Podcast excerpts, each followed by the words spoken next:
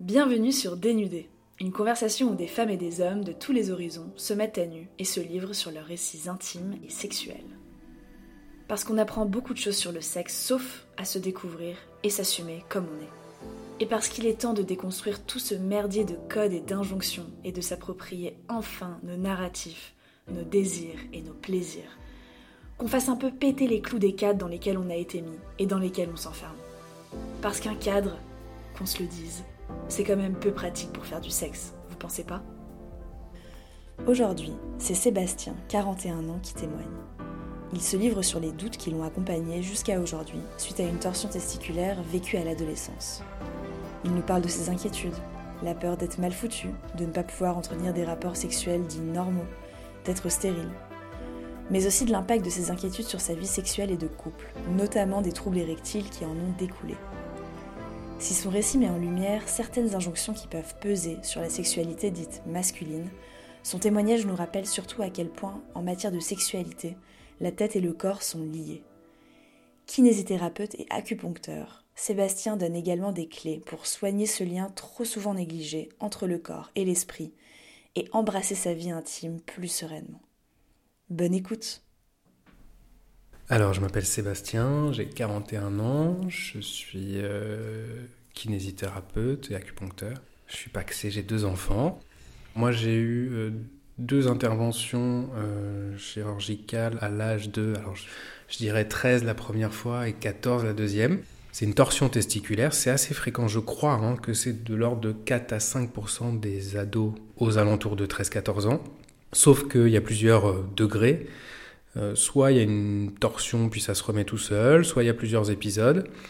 Et moi j'ai un peu tout fait, c'est-à-dire que la première fois j'ai eu plusieurs fois des torsions, on a consulté, il y a le risque de perdre le testicule, et puis il y a une douleur assez forte. Hein. Euh, donc on a consulté un chirurgien qui a fait une intervention où il met des, je crois, des fils résorbables pour fixer le testicule. Je devais avoir 13 ans. Et puis quelques mois après, alors que je pensais que cette histoire était passée, Là, ce coup-ci, euh, il y a une torsion testiculaire très forte, avec une douleur vraiment très forte. Et là, euh, l'opération a été en urgence. C'était plus du tout euh, suite à une visite, en, discutant, ça a été assez vite. alors, c'est, pas, encore une fois, c'est pas, ça peut paraître complètement anodin comme intervention, mais ce, qui est, ce, qui ce que je trouve intéressant d'aborder avec toi, c'est les répercussions psychologiques.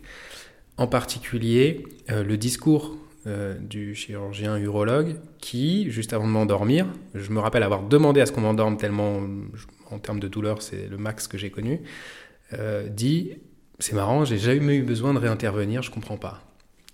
Et ça, quand on a 14 ans, on l'enregistre, l'intervention se passe, et cette phrase continue de bousculer dans les, dans les presque les années qui ont suivi. J'allais dire les mois, mais en fait, non, les années. Est-ce que tu peux juste expliquer ce qu'est une torsion testiculaire, médicalement parlant? Euh, Alors, je ne sais pas à quoi c'est dû, mais torsion, comme son nom l'indique, bah, le testicule qui tourne sur lui-même. Euh, je ne suis pas trop un spécialiste de, l'anatomie là, mais je sais que euh, ça va du coup comprimer la veine qui va au testicule, et je crois que c'est en 6 heures, le testicule meurt. Alors, on en a deux. Donc on peut, euh, plein d'hommes ont un seul testicule, mais quand même on essaye à cet âge-là de le préserver pour, euh, pour, euh, pour la suite. voilà, je sais qu'après les types d'intervention c'est un peu sensible, il, faut, il, y a quelques temps pour se remettre on va dire. Mais c'est pas quelque chose de très... Je pense que la première intervention, elle a peu d'impact sur moi, puisqu'on m'explique que c'est fréquent, on m'explique que voilà, on va mettre des fils et puis c'est terminé, il n'y aura plus de suite. Le fait qu'il y ait une suite et le fait que ça provoque une douleur aussi intense, que ce soit en urgence que je débarque là, ça, ça m'a un peu marqué. Et, c'est ensuite la non-compréhension du fait qu'il faille y retourner, le fait que le chirurgien lui-même exprime cette, ce, ouais, ce doute. Euh, moi, derrière, euh, ça n'a pas du tout les mêmes répercussions et je me suis un peu enfermé dans ces doutes-là perso. Et c'est là où j'en ai pas parlé. Et justement, concrètement, quelles ont été les répercussions de la phrase du chirurgien lorsqu'il t'a dit euh, J'ai jamais eu besoin d'intervenir une seconde fois Ça a euh. suscité quoi chez toi euh, émotionnellement? Bah, Très vite, ça veut dire que, que je suis mal foutu, ça veut dire que ça fonctionnera jamais. et puis très vite aussi, j'aurai jamais de rapport sexuel, aucune femme voudra de moi, j'aurai jamais d'enfant, etc les doutes sur la fertilité, qui est un autre sujet que, le plaisir sexuel en lui-même. Ils ont tout autant été là. Et quand j'avais 18 ans, j'ai, avec un microscope qu'on a pour les enfants, j'ai tenté seul d'analyser mes propres spermatozoïdes pour voir s'ils bougeaient bien. C'est pour dire à quel point, euh, voilà. Ou encore, j'ai consulté, euh, je ne sais plus à quel âge, un neurologue pour aller lui montrer cette veine qui est sur un des testicules, en lui disant oui, j'ai entendu parler que ça, ça pouvait jouer sur la fertilité, etc. Euh, il m'a dit vous essayez en ce moment? Je dis non, je suis tout seul. Il me ah bah c'est rare qu'on vienne me voir avec ce genre de problématique tout seul. Et il m'a dit si un jour vous n'y arrivez pas, on enlèvera cette, euh, cette veine qui chauffe le thé. Il ne faut pas que la, chaleur euh, rend fertile. Donc voilà, ces doutes-là sont un autre pan du sujet, mais ils m'ont accompagné euh, longtemps aussi. ça a été loin dans ma tête ensuite. Et ça s'est installé dans le temps.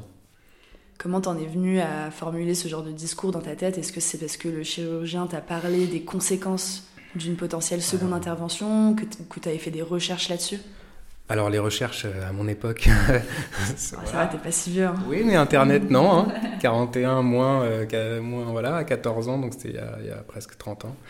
Euh, donc pas trop hein, les recherches, pas trop les téléphones, pas trop tout ça. Mais moi, derrière, je me suis fait mon film et voilà, j'ai mis quelques années à en sortir. Ok, donc tu t'es un petit peu, entre guillemets, monté le, le boulico autour de tout ça. Oui. Euh, ça a créé beaucoup d'anxiété du coup chez toi? Beaucoup. Tu, peux essayer de mm. décrire, mettre des mots un peu sur ce que tu ressentais euh, à ce moment-là de ta vie et, euh. enfin mettre des mots en fait sur les émotions vraiment que ça a suscité au-delà de l'anxiété. J'avais l'impression que si je me retrouvais, si je devais aller à la piscine, ça allait se voir. oui, parce qu'il y a un mélange avec il y a tout qui se mélange, les testicules, la taille du pénis, machin. Moi, je, voilà, tout, tout vient dans le truc et euh, ces phrases-là se répercutent sur tout ça. Donc, ça, devient. Alors, j'ai des histoires amoureuses. Dès que ça devient, dès que ça se rapproche de ça, je fuis.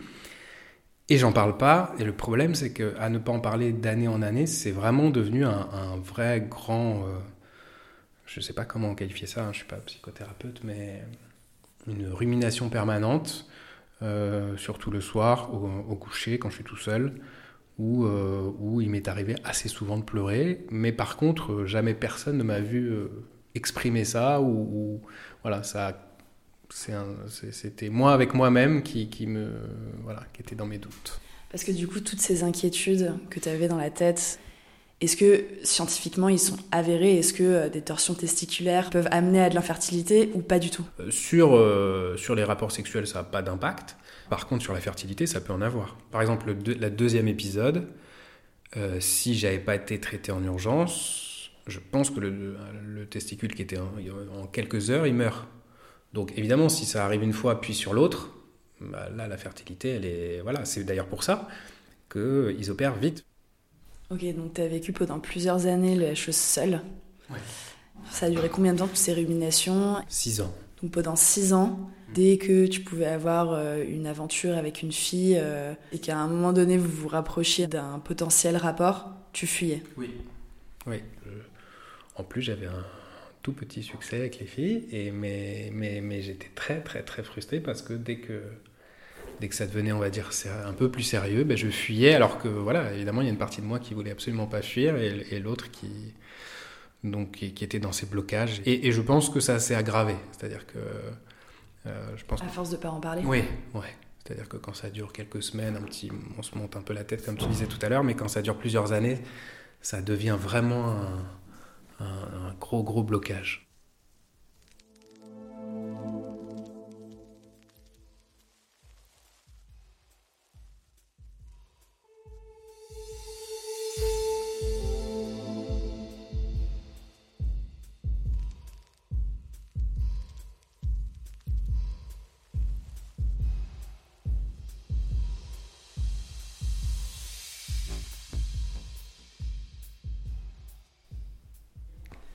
Du coup, ça a été quoi le moment euh, où tu as pu casser un petit peu ces narratifs que tu avais dans la tête de euh, je pourrais jamais avoir de rapport, euh, ça fonctionnera jamais, je suis mal foutu. Enfin, ça a duré six ans. Qu'est-ce qui t'a permis de faire ce shift?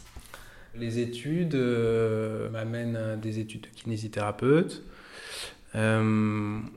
Et j'apprends avant la rentrée que, bah, évidemment, pour apprendre ce métier-là, il faut bien manipuler les uns les autres, etc. Et que dans les, dans les recommandations, je crois, de mémoire, euh, de l'école avant la première année, c'est euh, bah, soyez pas surpris, on sera tous en sous-vêtements, en slip et en culotte, et puis euh, voilà, c'est comme ça. De toute façon, mon métier après, ce sera ça, donc il faut qu'on s'habitue.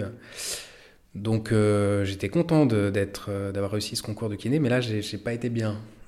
j'ai développé un zona. Un zona, c'est le virus de la varicelle qui se redéclenche suite à un stress. Et ma mère m'a envoyé voir le généraliste de quartier, qui a été très bon. Donc j'avais 20 ans, il m'a ausculté, donc je n'étais pas très chaud. Hein. Euh, et il m'a dit bah, Je comprends pas, je comprends pas ce qui t'arrive, je comprends pas ce que tu me racontes. Euh, oui, tu eu des interventions, mais euh, mais il n'y a pas d'anormalité. Tu es tout à fait dans la. Enfin, je, voilà. Ça a été le premier déclencheur où c'est la première fois que quelqu'un me voit comme ça nu, qui me dit qu'il ne comprend pas le problème. Voilà, ça a commencé à gentiment à me libérer. Mais du coup, à ce moment-là, quand tu es allé voir le médecin, tu avais déjà identifié la cause de ton stress? Tu savais que tu avais eu ce coup de stress parce que tu allais t'obliger à te mettre en sous-vêtements euh, devant tous tes copains euh, de, kiné? Oui. oui. oui, absolument. Enfin, des copains qui ne l'étaient pas, puisque je ne les connaissais pas encore, mais, mais oui, oui, je savais, que le zona était lié à ça. Et lui a eu une bonne approche pour complètement dédramatiser. Euh, presque se foutre de moi, mais gentiment, hein, en me disant qu'il ne comprenait absolument pas mes inquiétudes, mes angoisses et mes, voilà, mes blocages. Et oui, il y a encore des choses qui sont un peu restées dans le temps. Même aujourd'hui, dans mon rapport à la sexualité, je suis énormément cérébral. Ce qui n'est pas, un, pas un mal en soi, hein, mais c'est comme ça. Quel a été l'impact de euh, cet événement un peu traumatisant pour toi sur ton premier rapport? Euh, Ce qui était frappant, c'est que euh, j'avais dit à cette jeune femme avec qui j'ai passé trois ans ensuite, quand même, c'était une belle histoire, que que euh, au début j'ai pas tout raconté. J'ai dit non mais moi je voulais me préserver pour pour la, belle histoire, etc. Donc j'ai fait des jolies phrases pour pas expliciter. Et évidemment, bon, ça fonctionnait pas beaucoup dans l'intimité. J'étais stressé, etc. Ça veut dire quoi Ça fonctionnait pas dans l'intimité? Non, ça veut dire que je n'étais pas à l'aise. Le stress sur l'érection, le stress sur venir trop vite. Je, je sais plus exactement, mais je sais que j'étais pas à l'aise. En tout cas, ce dont je me souviens, c'est qu'un jour, je me suis dit, bon, on va peut-être jouer carte sur table. Et donc, je vais raconter tout ce que je suis en train de te raconter. Et là, d'un seul coup, ça s'est beaucoup, beaucoup, beaucoup mieux passé. Euh, j'étais en confiance et, euh, et, ça a duré trois ans comme ça et, ça s'est très bien passé. Je pense qu'elle m'a euh, très bien rassuré pour l'histoire que j'ai vécue avec elle et, ça fonctionnait très très bien et voilà. mais que par contre, malheureusement entre guillemets, à chaque nouvelle relation, je repars de zéro. C'est-à-dire que c'est pas ça m'a solutionné pour toute ma vie. Ça veut dire quoi du coup Je repars de zéro à chaque nouvelle histoire? tu te redis toutes ces phrases que tu disais de euh, je suis mal foutu, ça va pas marcher? Euh, oui, enfin il y a un peu de doute quand même qui reviennent. Oui, c'est comme si c'était une première fois à chaque fois quoi. Si c'est, enfin à chaque nouvelle relation au début, c'est, je suis dans la, sans doute la même euh, tension que si c'était une première fois tout court. Et donc, ils se verbalisent comment ces doutes? C'est quoi les phrases que tu as dans la tête? Les phrases que j'ai dans la tête? Euh, ah, C'est marrant, c'est une très très très bonne question parce que je pense que ça se manifeste par des phrases dans la tête. Euh, et que quand, quand j'arrive à faire en sorte qu'il n'y ait pas ces phrases et que je débranche la tête, là ça marche très bien. Euh, donc c'est vraiment ça le sujet, c'est des phrases dans la tête presque que j'entends, c'est-à-dire ça marchera pas, va trouver que je suis mal foutu, enfin bref, tout un tas de, de, trucs qui me reviennent à ce moment-là. Et du coup, quand tu dis euh, je stresse de me dire euh, la fille va trouver que je suis mal foutue, donc euh, dans un contexte de, de nouvelles rencontres, ça veut dire quoi? Elle va trouver que je suis mal foutue C'est une question de taille C'est une question de. Oui, ça peut être une question de taille, ça peut être un des deux testicules, il y a encore. Il y en a un, il y a une espèce de veine, enfin c'est pas très. Voilà. Ça peut être, oui, la taille, l'aspect esthétique. Je peux monter la tête sur plein de choses. Plein de choses.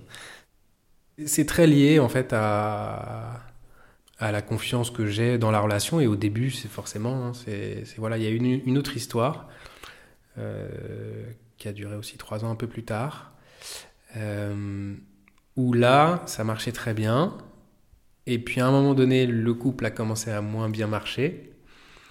Et les répercussions étaient immédiates sur ce sujet. Je redevenais, euh, comme, euh, comme au tout début, euh, plus à l'aise, que, voilà, des, troubles érectiles ou des, des, enfin, du stress sur ce sujet. Enfin, voilà.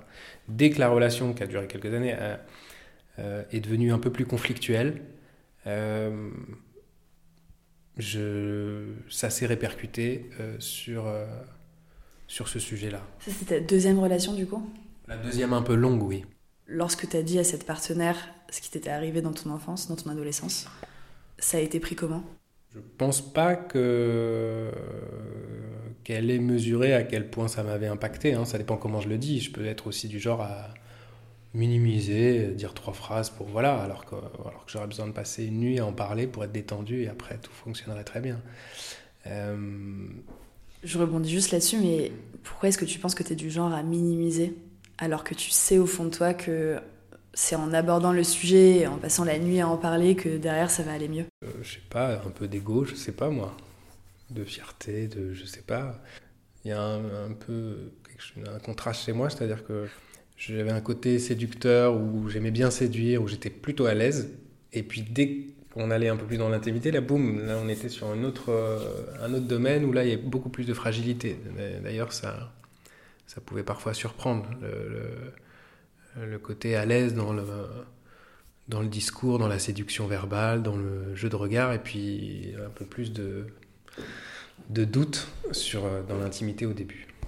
Mais, euh, mais c'est plus euh, l'image de l'homme fort, viril, machin, etc. Donc, euh, bon là, il se trouve que je le raconte à plein de monde, mais sinon, c'est pas un truc c'était pas facile pour moi de raconter ça tout de suite, quoi.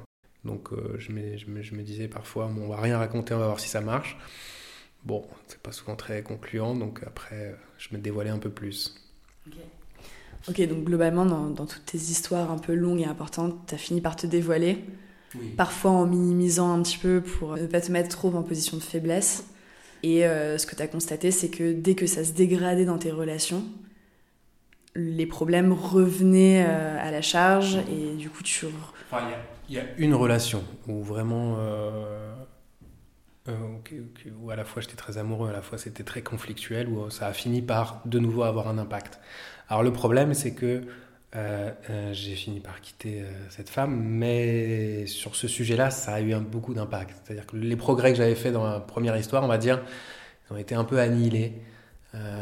c'est comme si je faisais quelques pas en avant, puis s'il y avait en plus dans une histoire qui dure assez longtemps, dans laquelle je m'investis, dans lequel bah, ça peut me refaire faire quelques pas en arrière sur, euh, sur la confiance en soi sur le sujet. Est-ce que tu peux essayer d'être plus concret sur ces fameux pas en arrière que ça te fait faire? Par exemple, la deuxième histoire, concrètement, il se passait quoi dans un moment d'intimité avec cette femme en question euh, lorsque tu commençais à douter de toi et de ta capacité à être performant dans le rapport euh? C'est euh, des troubles érectiles. Je pense que c'est le système qui, le cerveau encore une fois, qui bloque et qui dit, euh, qui dit ça va pas bien se passer, euh, donc il bloque tout. Donc ça bloque l'érection et l'éjaculation. Oui, enfin, oui. Et ça bloque pas la libido par contre. Non. Donc souvent il y avait un écart entre ta libido et l'incapacité à franchir le cap et, avoir un rapport sexuel. Euh. Oui, c'est ça.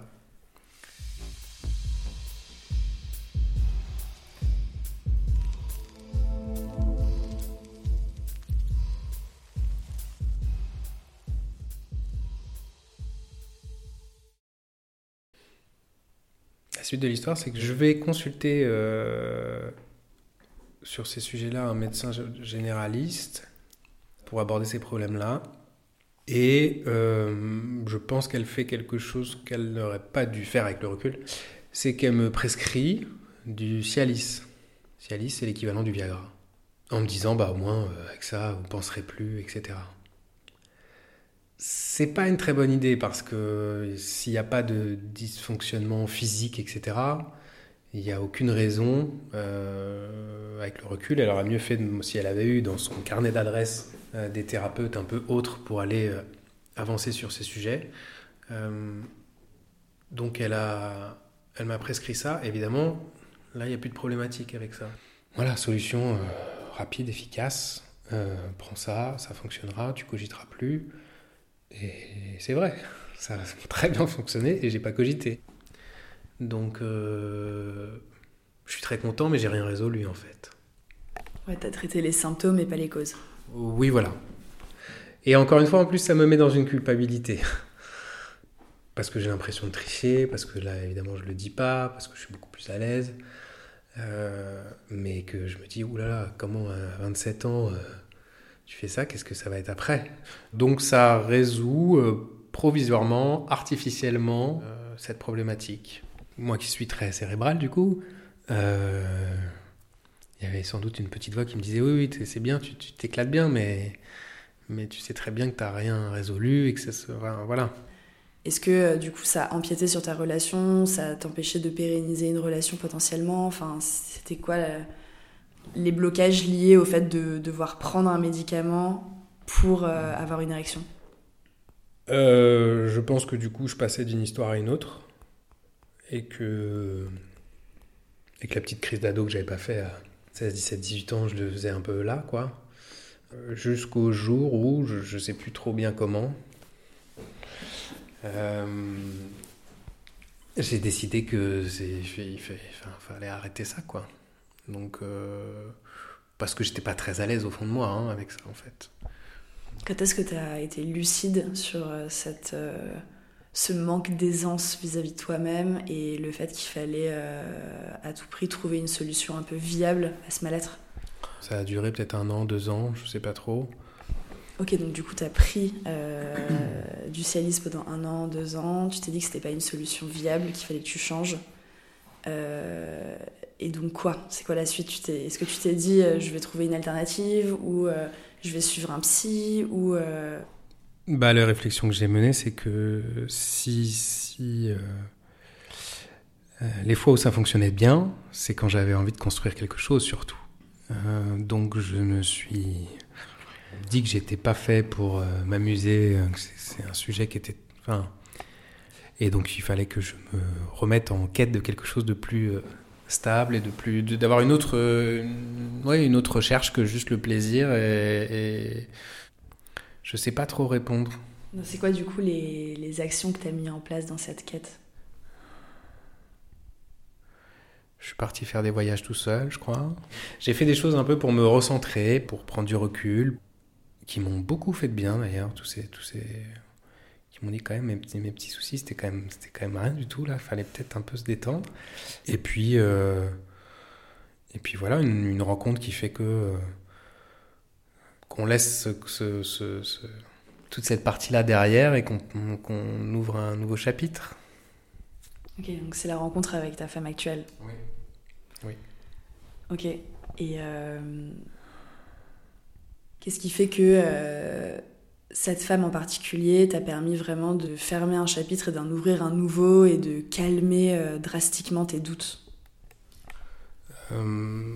Non, mais on revient un peu à la première histoire où, il y a une relation de confiance qui s'établit et puis. et puis, et puis l'envie de construire, l'envie pour le coup d'avoir des enfants, des choses comme ça les deux dimensions de tes doutes, c'était donc le doute sur la fertilité et euh, les doutes euh, plus liés au, rapport en tant que tel, euh, liés à des notions de performance et de plaisir.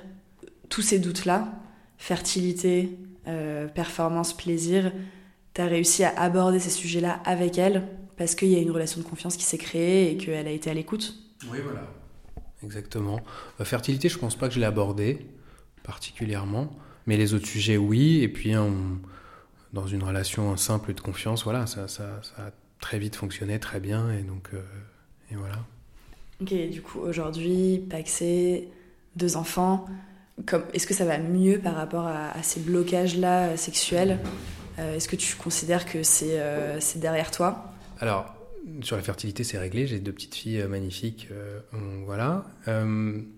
après, oui, c'est réglé, mais je peux je suis très cérébral encore, je le serai toujours, et donc il, peut vite y avoir un petit grain de sable, c'est-à-dire que une fois de temps en temps, très rarement, mais il peut y avoir un petit quelque chose qui, euh, euh, sais rien, une petite phrase, un petit truc, tac, qui vient me, un peu me déstabiliser, Et puis ça passe très vite parce que voilà. Mais voilà, je suis très sensible à, beaucoup de, de signaux externes. Euh, mais bon, c'est plus, c'est plus un sujet. Euh, et... Question juste, mais c'est quoi les, les, les, petites phrases qui peuvent te déstabiliser? T'en as une en tête euh? Non, j'en ai pas en tête. Il n'y a pas de. Non, non, j'en ai pas en tête. Et dans le style ordre d'idées, c'est quoi c'est Non, c'est plus. Alors, je sais pas si c'est des petites phrases, mais c'est plus être dans un moment d'intimité puis s'interrompre d'un coup pour quelque chose. moi, ça peut être le petit grain de sable qui fait que ça. Voilà.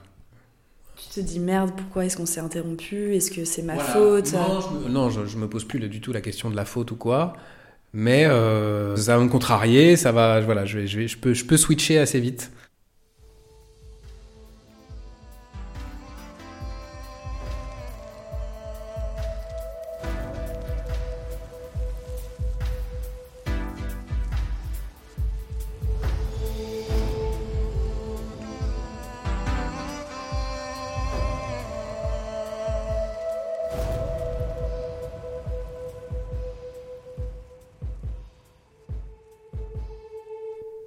Si tu devais refaire ce parcours, comment tu ferais en sorte pour euh, régler peut-être les problèmes, euh, les problématiques plus rapidement? Eh ben, je pense que c'est ce que tu es en train de faire, hein. c'est-à-dire faire parler, parler, parler. C'est-à-dire que je pense que si ado, j'avais pu parler, que ce soit à mes parents ou à des proches ou à des thérapeutes, euh, de ce parcours-là, ce que je remarque, c'est que quand je parlais à, la, à la femme avec qui j'étais, ça changeait tout. Une fois que j'avais fini de dire tout ce que j'avais à dire, j'étais tellement relâché que ça se passait extrêmement bien, qu'il n'y avait plus de sujet. Et puis d'aller voir des gens, euh, ce que j'ai fait un peu plus tard, euh, euh, dans des médecines que je connaissais pas bien, donc l'hypnose, l'acupuncture, etc.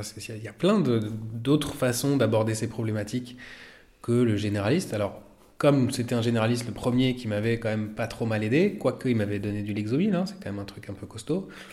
Bah, le deuxième épisode avec un autre généraliste, bon, c'était pas ce qu'il y a de plus concluant. Quoi. Donc je pense qu'il faudrait euh, se tourner vers euh, des gens qui, qui vous font parler ou des, choses à écouter comme, comme ce que tu fais. Enfin voilà.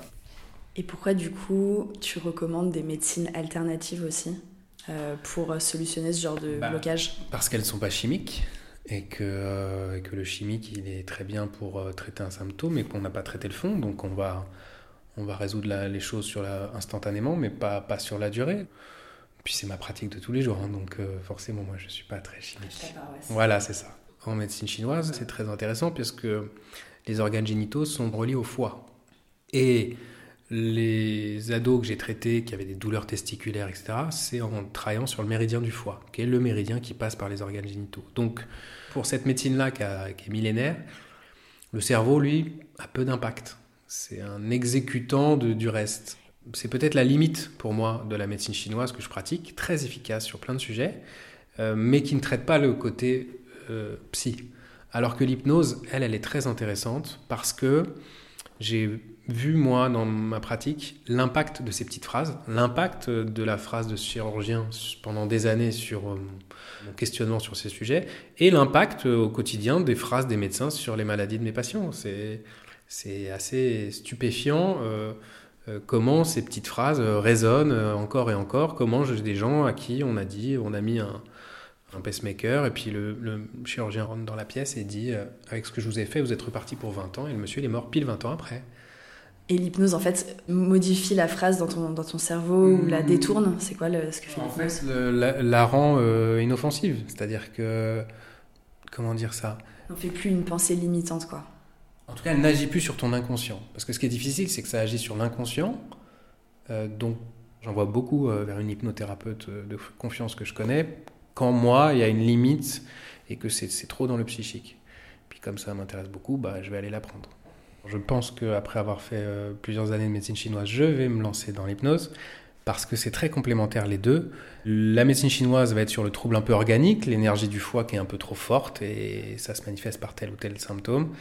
Euh, la petite phrase qui résonne dans la tête depuis l'adolescence ou l'enfance, ça c'est l'hypnose qui va la faire sortir.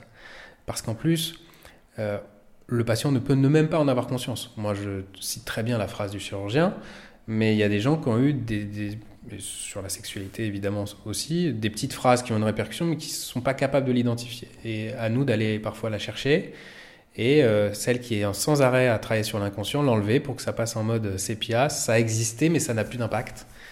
Et parfois les résultats en hypnose sont spectaculaires.